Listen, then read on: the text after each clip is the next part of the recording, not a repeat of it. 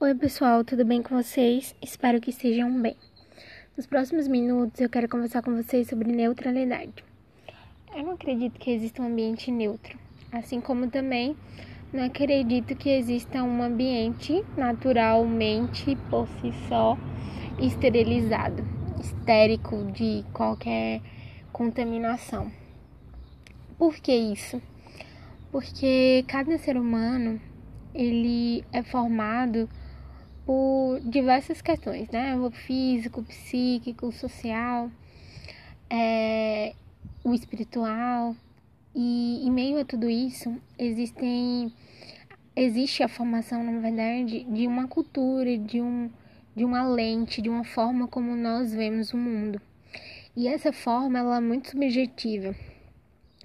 Nós podemos até compactuar com os mesmos ideais, com a mesma forma de pensar, mas não significa que nós concordemos em tudo e que a gente enxerga as coisas exatamente igual. Até porque existe uma impossibilidade de que a gente tenha acesso ao que o outro realmente sente. Nós podemos imaginar, supor, é, ter acesso a partir do que o outro nos passa e fala para nós, mas nós nunca conseguimos chegar ao real do outro. É, entender o que de fato o outro sente, pensa, imagina. Então, assim, nós somos seres muito subjetivos e muito particulares. Cada um tem seu mundo e cada um tem sua cultura. O ser humano ele não é simplesmente um aglomerado de questões. Ah, ensinou, aprendeu. Uma reprodução exata dos pais ou uma consequência exata daquilo que lhe fizeram. Não. A gente é, nós somos muito complexos, né? Nós nós pensamos, nós metabolizamos o que fizeram de nós, é, aquilo que a gente vivencia, aquilo que a gente aprende, e a gente transforma em produtos diferentes, cada pessoa.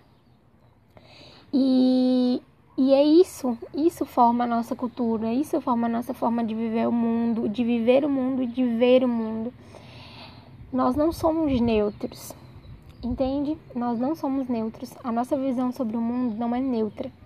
E é por isso que existe também é, vários códigos de ética, vários códigos e vários manuais e várias formas de reger a nossa prática e a nossa conduta, seja uma conduta trabalhista, principalmente nas, nas ciências humanas, nas humanidades e tal.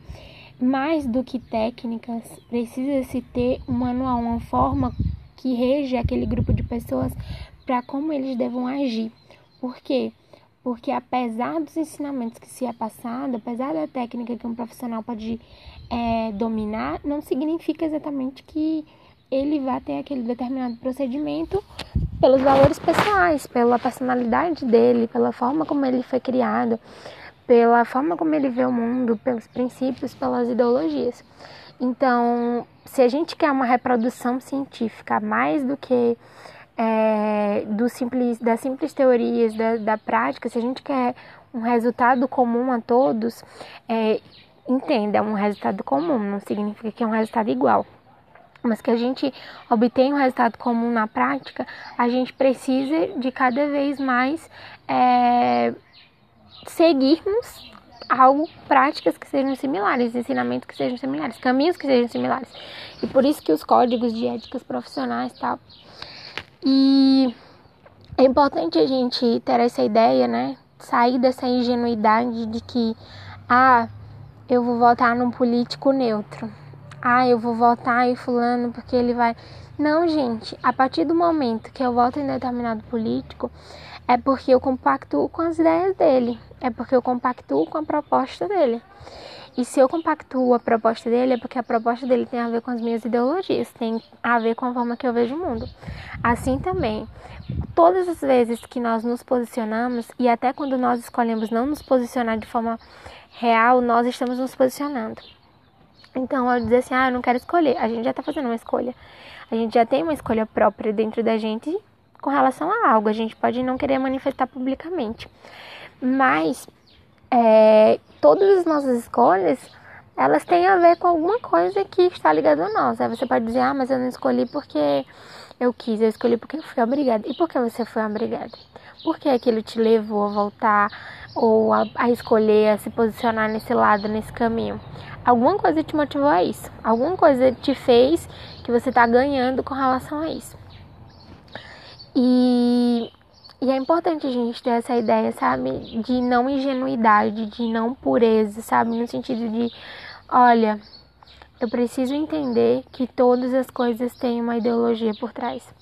Não é que um partido tem uma ideologia de gênero ou tem uma, tem uma ideologia. Sou contra ideologias. Gente, se você é contra ideologias, é porque você tem as suas ideologias que não condizem com aquela ideologia que você é contra. Mas isso também é uma ideologia. Não é que existem pessoas sem ideologias. Não, cada um tem seu conjunto de crenças. Cada pessoa tem o seu conjunto de crenças. Mais uma vez, cada pessoa tem seu conjunto de crenças. Não existe um grupo ideológico e o outro sem ideologia. Não, gente. Existem grupos diferentes porque as ideologias são diferentes. As pessoas pensam de forma diferente, as ideias são diferentes.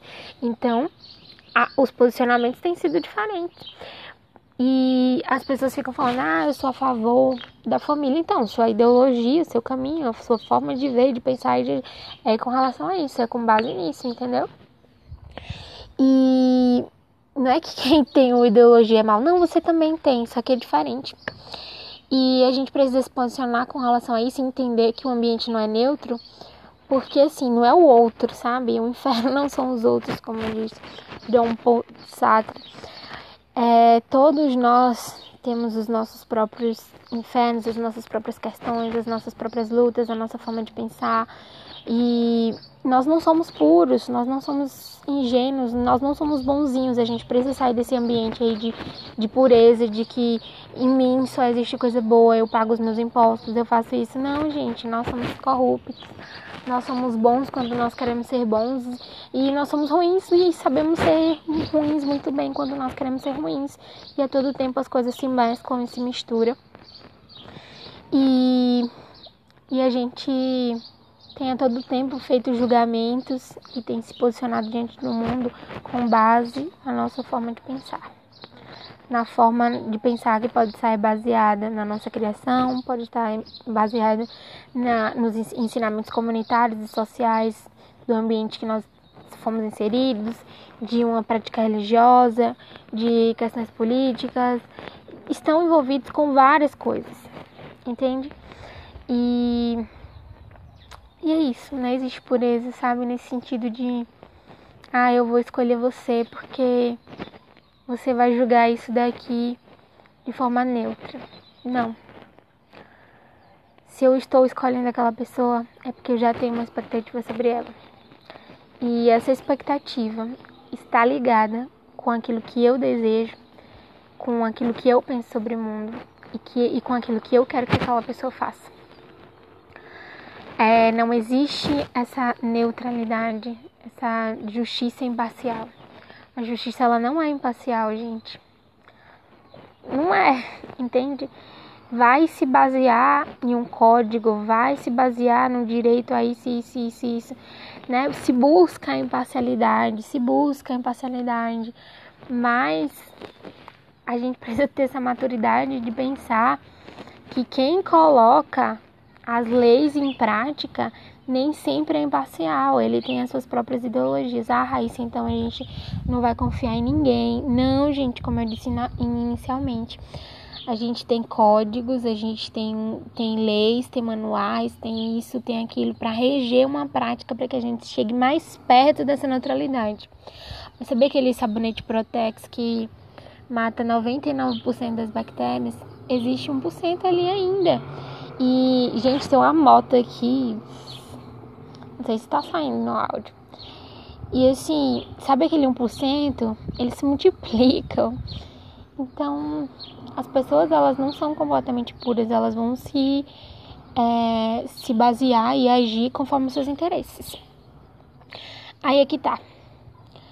E aí a gente sendo mais madura, entendendo essas coisas, é com base nos meus interesses, com base nos meus ideais, com base na forma como eu acredito e enxergo o mundo.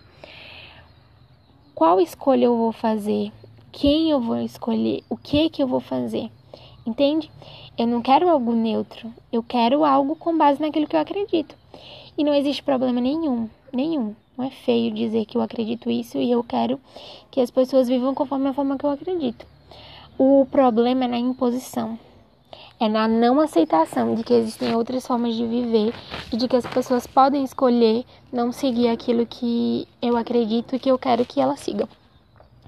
Então, quando a gente não suporta a liberdade do outro, quando a gente não suporta é, escolhas, ideologias ou coisas diferentes da nossa e a gente morre ou quer matar, isso daí é um problema. Mas dizer que, que eu gosto daquilo que eu acredito, que eu sigo e que eu acredito e eu gostaria que o mundo é, pensasse como eu penso, isso não é um problema, porque todos pensam assim, pelo menos é, a maioria da população espera isso, que, é, que ela está com a verdade e quer que todos acreditem nessa verdade. E é isso. Acho que é isso, gente. Por hoje é só. Vamos refletir sobre essa neutralidade, sabe? E é tão bom refletir sobre isso porque a gente começa a se questionar quais são as minhas ideologias e como isso afeta a minha relação com o outro e tem afetado as minhas escolhas. É, quais são os meus questionamentos? Quais são ah, os meus princípios? Será que não é por isso que eu estou me baseando, eu estou fazendo essas escolhas? E, e, é, e é isso. E aí a gente vai seguindo quando a gente vai entendendo mais sobre a nossa forma de pensar e agir no mundo. Espero que essa reflexão tenha sido útil para você. E é isso. Tchau, tchau.